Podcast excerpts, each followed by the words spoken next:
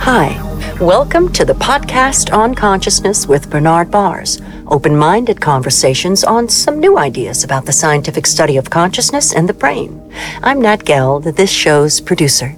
In episode 18, we focused on connectivity, sleep, and waking. Plus, we talked about some evidence related to global workspace functions. Well, for this new episode, Bernie handed the mics to his student interviewers Ilian Daskalov, a cognitive science student from UC Irvine who is graduating this year, and Aliyah Squara, who was still a PhD candidate at Saron Labs Center for Mind and Brain at UC Davis when we recorded, and has since received her doctorate. Episode 19 offers an insightful conversation between Aliyah and Ilian, where they differentiate between conscious and unconscious states, discuss the sleeping brain in modern society, and share a few ideas for how to optimize the quality of sleep, well being, and longevity. Partially based on research inspired by neuroscientist Matthew Walker and his recent book, Why We Sleep. Hello, Aliyah. Hi, Ilian. Welcome. Hello, good morning. Hello, Nat. Hello, Aliyah. And hello to our listeners. Our thought provoking conversations are always such a pleasure. Today, I'm excited to further explore two of my favorite topics of research sleep and consciousness. Hello, Aliyah. It is good to talk with you again.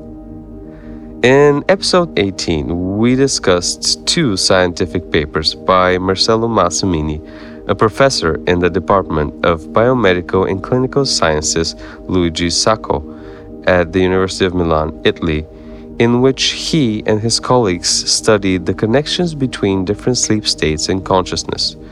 For starters, I would appreciate more clarification on the terminology we used in that episode.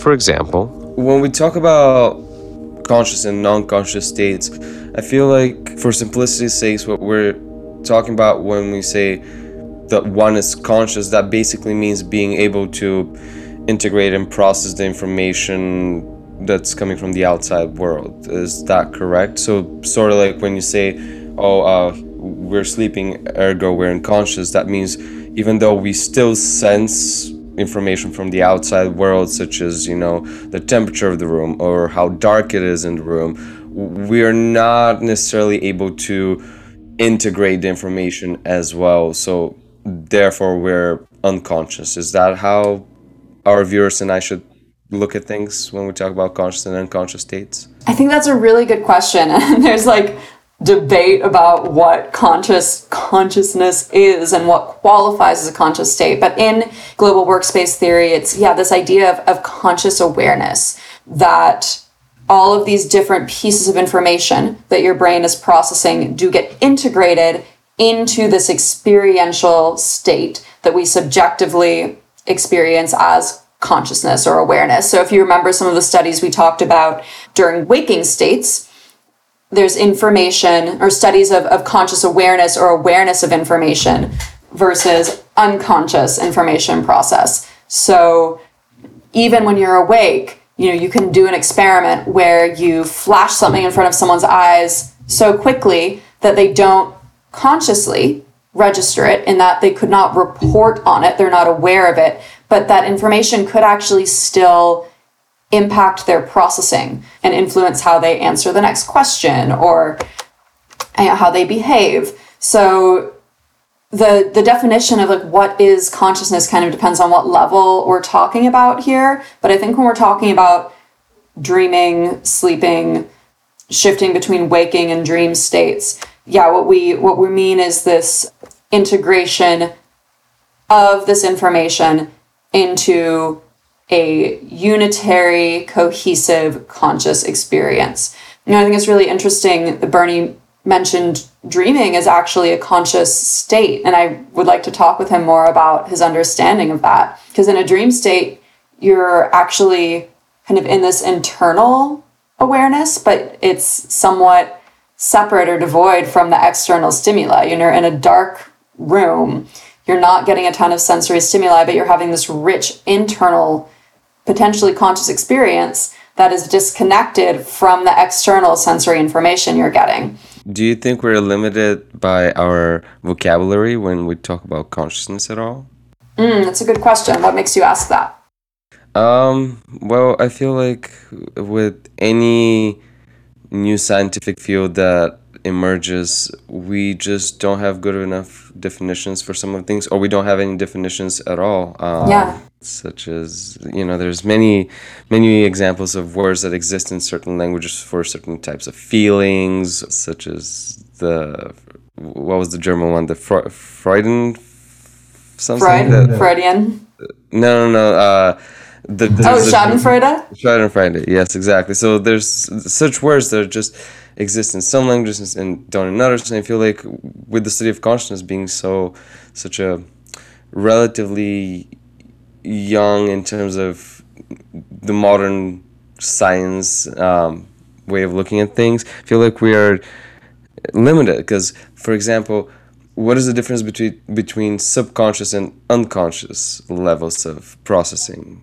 And I feel like there's just more vocabulary gaps out there that we Yeah. I mean, it's, it's interesting, right? Because this the study of consciousness as a brain phenomena with the tools of neuroscience is relatively new, but the philosophy of consciousness is like as old as philosophy is. You know, I, I it's been a while since I've taken a class on this, but people have been thinking about philosophy of mind and what it is to have this conscious experience for a long time. So in some ways, you know, for like a, a long hunk of human history, and you know what what is it to experience something in your mind versus the world? Even thinking back to you know Platonian Platonian ideals and you know all of these are kind of ideas of of the subjective conscious experience. And I wish that I had brushed up on some of my early theory of mind philosophy before we jumped into this. But so in some ways it's very new, and in some ways it's very old, and this conversation is going on for a long time. And I think one of the, the challenging things around it is that it is necessarily subjective because your conscious experience is your conscious experience. And so, in some ways, it's like maybe we're trapped inside of the thing because we're trying to use the thing to discuss the thing. Uh, I have to be conscious of my experience to discuss consciousness, and I'm trying to look at it from inside of it. So, I wonder if it's you know certainly vocabulary in terms of the the scientific piece is lacking, but I think also it's it's challenging in that we're in this almost process, circular processing loop when trying to use our conscious awareness to observe and define our conscious awareness. Sort of like a catch twenty two in a right? Way.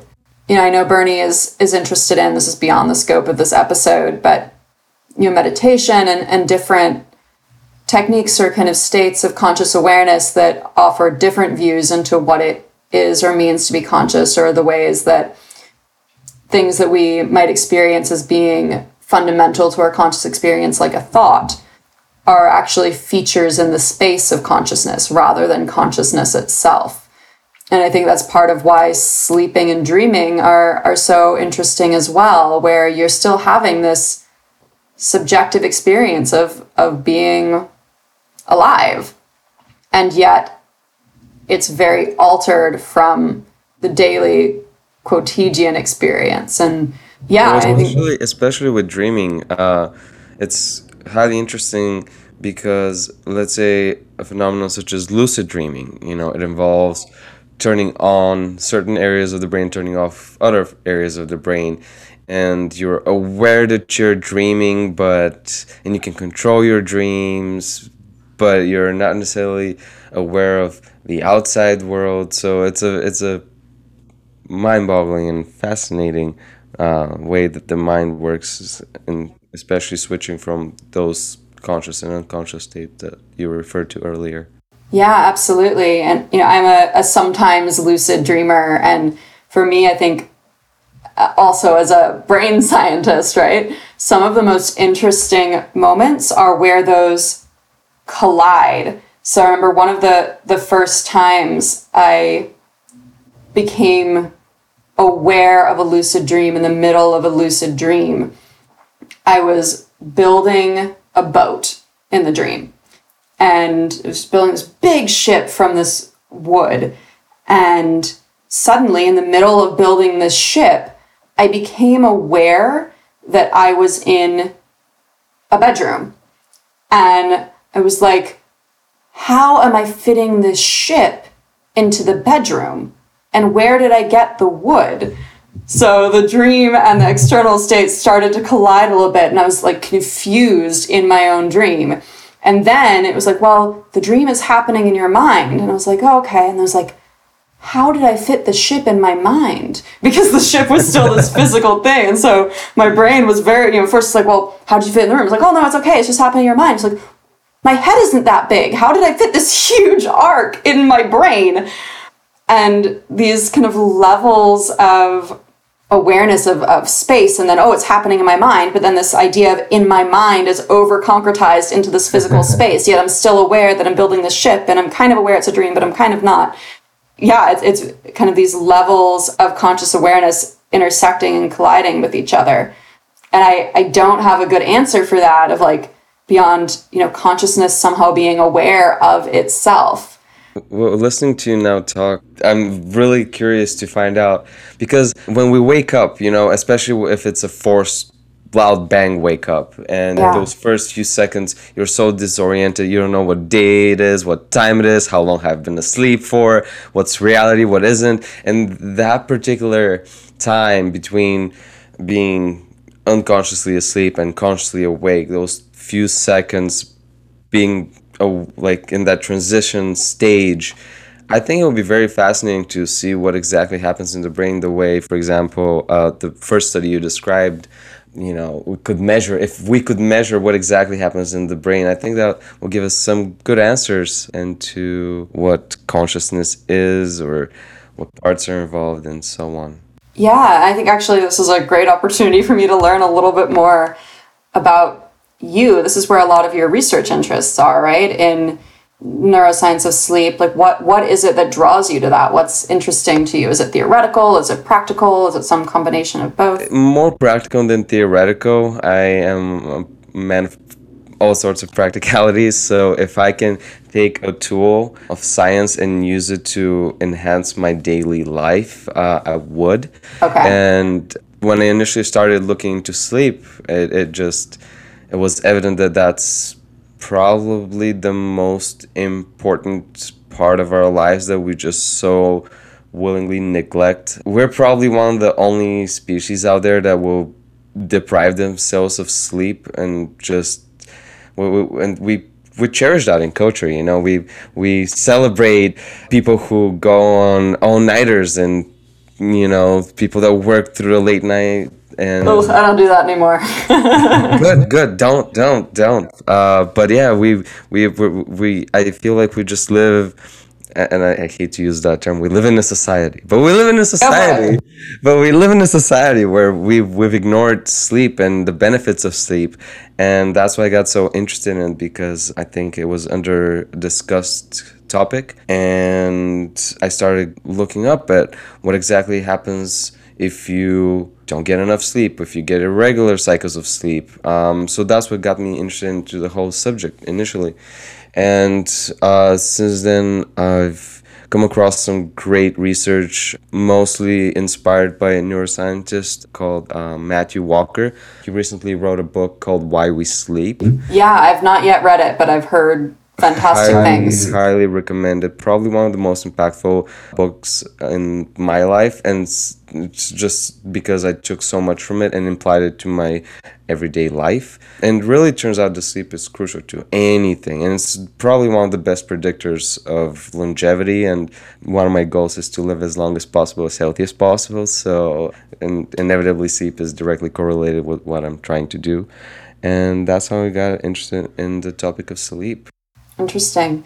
Yeah, I mean, it's something that we kind of all take for granted until it goes wrong. Like we, you know, I, I forget what the exact statistics are, but a huge number of people experience insomnia at some point in their lives. I'd have to look up the exact numbers on that, but I remember when I first saw them, I was I was shocked at how frequent that is. And yeah, like you said, this kind of culture of celebrating deprivation or busyness or pushing yourself or kind of being able to just push through and not rest and what the impacts of those things are on our ability to live well, both in terms of being able to think clearly and think deeply, but also our health and our our long term, you know, our longevity. Like you said, I know like studies of sleep deprivation in animals are pretty dire um, in terms of the neurobiological and physical consequences.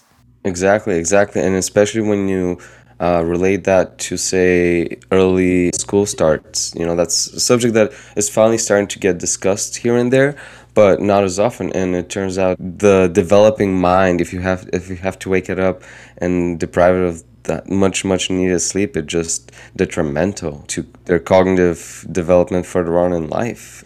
And I and I just wonder the amount of damage we're doing with those like going to school at 7.20 you know and kids having to wake up as early as 5.30 i don't think i've seen that hour of morning and so bad for, for a kid uh, or a, teen, a teenager you know um, so i just feel like we, we just have ignored this subject for a while so I'm, I'm glad that we're talking about it. I'm glad that other people are talking about it and i hope that we get to do something, not just talk about it, but yeah. Well, I think it's so interesting too, in that like we we know it's really important, and we're kind of coming more to understand it, but we're still really learning about why and what happens. You know, we we think it's important for memory consolidation and like dreaming, REM sleep and dreaming in particular, and you know, there's research on the function of non-REM sleep and and kind of cleaning out of I'm going to sound super hippy dippy in general here, and it's just because I'm out of my depth in terms of the exact both mechanisms and chemicals, but there's a cleaning out of toxins that happens. A theory that that's a really important piece, um, and that that might relate to some of the both body and brain damage you see in sleep deprivation is, is a buildup of these chemicals that your body's not actually able to clear without sleep. But all of this is really kind of shockingly as much as in still in development as much as we do know and it's not to discredit the amount of really fantastic research that's been done. Like you said i think for a long time it, it wasn't prioritized to understand exactly why it is that we need sleep and what are the neurobiological physical processes that go on that make it like a really necessary part of being a healthy and functioning body and mind. Yeah yeah, yeah, absolutely. You're totally right with that. For for example, like some of the things that I have personally done, you know, the usual no screens in the bedroom. That's a, a must. But uh, just keeping a colder bedroom turns out to be essential. Um, apparently, your body just falls asleep easier when it's cold. Um, and that's why, for example, if you take a hot shower, people think it's the warmth of the water that puts you asleep. It's actually the body trying to cool itself off from being overheated that puts you to sleep faster. So that's why hot showers will put you asleep faster. Regularity turns out to be very important. You know, it's almost as important as how long your sleep is. Um, seven to nine hours being the recommended for adults, but what what time you go to bed is also important. You know, and not deviating from your sleep schedule. And another thing that I thought was fascinating was that light. I mean, it sounds obvious, but not until you look into it. It's just that light controls this cycle of your body, the circadian rhythm. And it turns out that, for example, what I do when I wake up is almost immediately I go outside and intake the blue light from the sun, which pretty much serves as a start button to all of your cells in your body. And that blue light um, from the sun in the early hours up until like 9 a.m. that starts your metabolism and starts the releasing of melatonin for later on and um, so and adenosine and so on. That's really interesting. I know, like just your experientially, um, my last house I had a room with a skylight, mm-hmm. and um, my sleep cycle was not aligned with the sun rising and falling because you know, I'm a grad student. I was working late. I was going to bed late. So when the sun rose, it would get light in my room. I would be exposed to light, but it might be after five hours of sleep. And so I kind of trained myself to sleep through the sun rising. But I actually felt like a real detriment of my sleep cycles being decoupled from the rising and falling of the sun, of having forcing my body to ignore those signals because I, I needed to. I needed to keep sleeping. It wasn't, you know, enough sleep when the time the sun rose. And I don't I don't really know what what was happening, but there's something where I had kind of decoupled those and it made it actually quite hard to ever feel fully alert and, and woken up. Like it was normally I'm a person like wakes up when I wake up, I'm like, I'm here, good morning, ah like my poor partner, you know, he's he's a slow waker and I'm like, hi but once those couple those those were kind of decoupled, it was like I would be very groggy and slow in the morning from whatever training I'd done of myself. It was it was interesting. It's better now. No longer in the, the skylight room. But Good. Well, that, that that's just a very good example of why graveyard work can be so bad for you. I mean, I don't want to say that we don't need graveyard workers, you know, nurses and all sorts of people are highly essential for the functioning of society, but just graveyard shifts can be very, very detrimental to one's uh, sleep, especially because it's decoupled from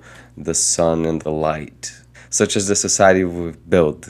And unfortunately, we have to deal with it to the best of our ability. But I'm glad you're no longer on that schedule. Yeah, I'm gonna take your sunbath idea. I think that's a great idea. I'm yeah, yeah, yeah. Two, three minutes of sun exposure is literally what will get that 24 hour cycle um, in your body to um, get started. Better than a cup of coffee. better than a cup of coffee. Better than a cup of coffee. I actually the title of this this episode. Better than a cup of coffee. better than a cup of coffee. That should be a podcast.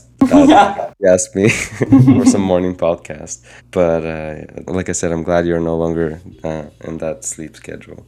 Yeah, I'm trying to be better about it. I'm definitely someone who it's not even my my sleep cycles. I think I just I take I like drag my feet going to bed and can get in a bad cycle, like going to bed too late and waking up too early because I just get interested in something or distracted by something, and then all of a sudden it's one a.m. and then you know, waking up later.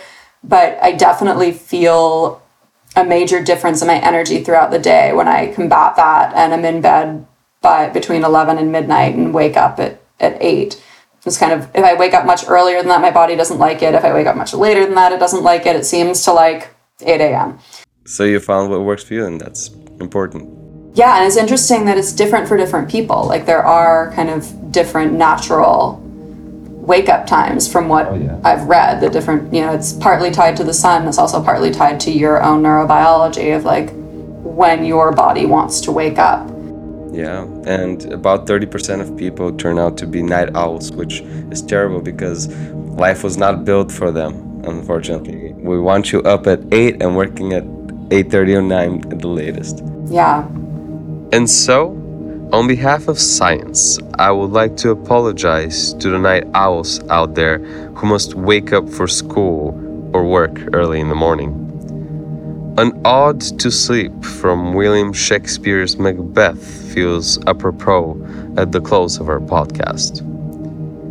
Innocent sleep Sleep that soothes away all our worries. Sleep that puts each day to rest. Sleep that relieves the weary laborer and heals the hurt mind. Sleep, the main course in life's feast and the most nourishing. Elia, please come back as Bernie's special guest so that we can explore your own research on compassion and responses to suffering. That sounds good. Until next time, dear listeners, when we talk with Robert Kozma, professor of mathematics at the University of Memphis, so that we can unpack a recent paper he co authored with Bernard Baars and Natalie Geld titled Global Workspace Theory and the Prefrontal Cortex Recent Developments. Thank you, dear listeners, for tuning in.